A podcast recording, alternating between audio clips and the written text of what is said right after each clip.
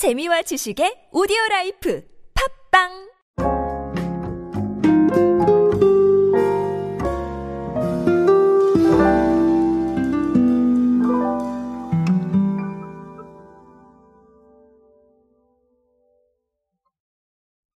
늘 말씀드리지만 사실 브랜드에 대한 이야기들을 밖으로 알리는 방식은 점점 다양해지고 있고요.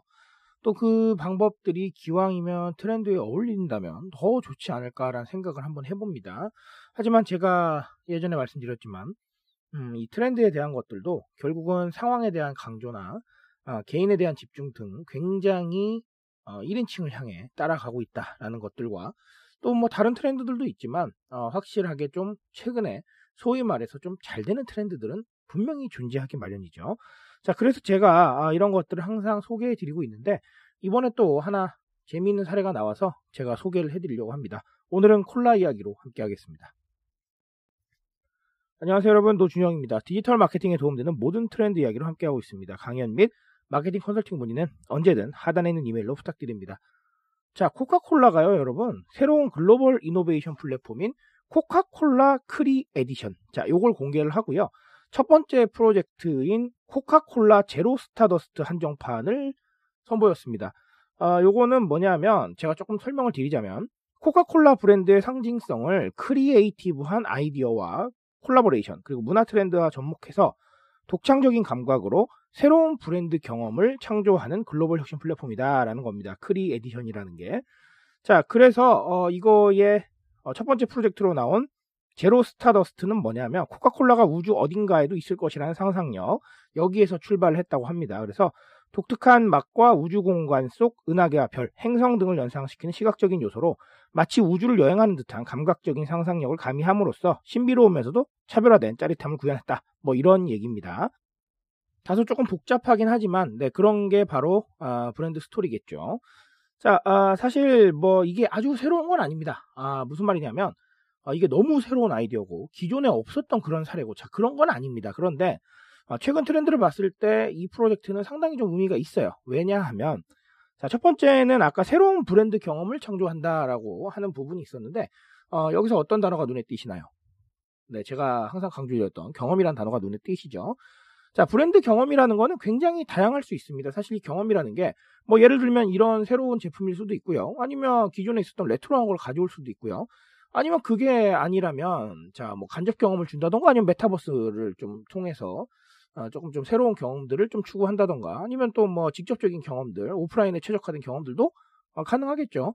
어쨌든 제일 중요한 건, 자, 새로운 경험을 좀 제공을 해줘야 된다는 겁니다. 이게 왜 그러냐면, 자, 기존에 있었던 제가 얘기를 이렇게 드릴게요. 콜라 제품을 우리가 코카콜라 제품 어, 편의점에서 만났을 때 사실 이거를 그렇게까지 인증하고 싶으신 분들은 많지 않으실 거예요. 왜냐하면 자, 이미 경험해 봤던 거거든요. 우리가 이미 알고 있는 거고. 콜라 하면 코카콜라 아니겠어요. 그렇죠?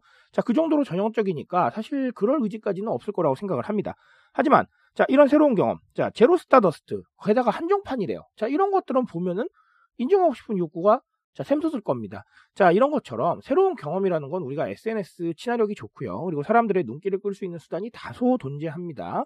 자, 근데 이런 게 중요한 이유가 방금도 말씀드렸다시피 과거에는 그럴 플랫폼이 없었지만 지금은 올릴 플랫폼이 너무 많다는 거예요. 그러니까 이런 새로운 경험을 제공하는 게 우리와 관련된 컨텐츠를 늘려나가는 상당히 좋은 방법일 수 있다라고 생각하시면 되겠어요. 자, 그리고 또 다른 하나는 아까 뭐 제가 굉장히 좀 장황하게 뭐 우주 이야기도 드리고 그랬었는데 자, 스토리텔링형 마케팅 중요합니다. 세계관도 중요하고요. 그 세계관 속에서 우리가 확실하게 컨셉을 잡는 것도 중요하고 또 세계관이 만약에 현실로 좀 이어질 수 있다면 현실에서 우리가 그 세계관에 맞는 행동을 하는 것도 중요합니다. 이게 무슨 얘기냐면 자, 아까 스토리텔링이라는 단어 강조 드렸죠. 제가 늘 얘기합니다. SNS에서 우리가 인증을 하거나 아니면 뭐 펀슈머, 신기한 거 이런 것들은 사실 솔직하게 오래 가는 부분은 아니에요. 이거를 정말 장기적으로 1년 동안 내내 재미있겠다 이렇게 생각하시면 오산일 수 있습니다. 왜냐하면 눈길을 끌기엔 좋지만 자 이게 그렇게 오래 가진 않기 때문이에요. 자 그러니까 SNS에서 일시적으로 언급량을 좀 늘리던가 아니면 사람들이 좀 더 관심을 어, 일시적으로 갖게 하는 데는 좋지만 오래 가긴 좀 어렵다는 거예요. 그러니까 제가 늘 말씀드리죠. 이런 내러티브 스토리텔링 구조를 만들고 이렇게 길게 갈 수 있는 것도 반드시 병행을 해야 된다고 말씀을 드립니다. 그게 바로 브랜딩이고 그게 바로 우리가 대중들한테 줄 수 있는 어떤 이미지화된 그런 마케팅이라고 저는 보고 있어요. 그러니까 어, 이게 목적이 다르다는 겁니다. 목적 자체가 다른데 이걸 똑같이 생각하시면 안 되고 어, 목적을 어, 좀 가려서 어, 목적을 좀 판단을 해서 자 이렇게 접근을 하시던가 아니면 그 목적에 맞게 어, 활용을 하시면 되겠죠. 예를 들면 우리가 지금은 그냥 짧게 어, 가면서 굉장히 빠른 시간 안에 언급도를 늘렸으면 좋겠다. 그러면 네, 쇼폼 활용하시고 그 다음에 그 쇼폼 가지고 또 재밌는 거 만들어내시고 재미있는 것들로 펀슈머들 공략하고 이렇게 하면 될 것이고요. 그게 아니라 아, 좀 더 길게 봐야겠다라고 하면 이런 또 세계관을 만들고 하면 됩니다. 그런데 가장 좋은 건 제가 아까도 뭐라고 그랬죠? 네, 두 가지 다 같이 진행을 하시면 가장 좋겠죠. 물론 뭐 이런 부분이 쉽진 않겠지만. 어, 그러니까 어, 지금도 말씀드렸다시피 굉장히 목적도 다르고 타겟도 다릅니다. 그래서 이걸 따로 생각하시면서 어, 가셔야 된다는 거 반드시 좀 강조를 드리고 싶습니다. 이런 부분도 꼭 체크해 보시고요. 어, 코카콜라의 오늘 사례로는 두 가지 말씀드렸는데 어, 마찬가지입니다. 언제나 그렇지만 여러분들께서 안고 계시는 과제는 다를 수 있기 때문에 그 과제에 맞춰서 한 번 더 고민해 보시기 바라겠습니다. 제가 말씀드릴 수 있는 것 여기까지만 하도록 하겠습니다. 트렌드에 대한 이야기는 제가 책임지고 있습니다. 그 책임감에서 열심히 뛰고 있으니까요. 공감해 주신다면 언제나 뜨거운 지식으로 보답드리겠습니다. 오늘도 인사 되세요, 여러분. 감사합니다.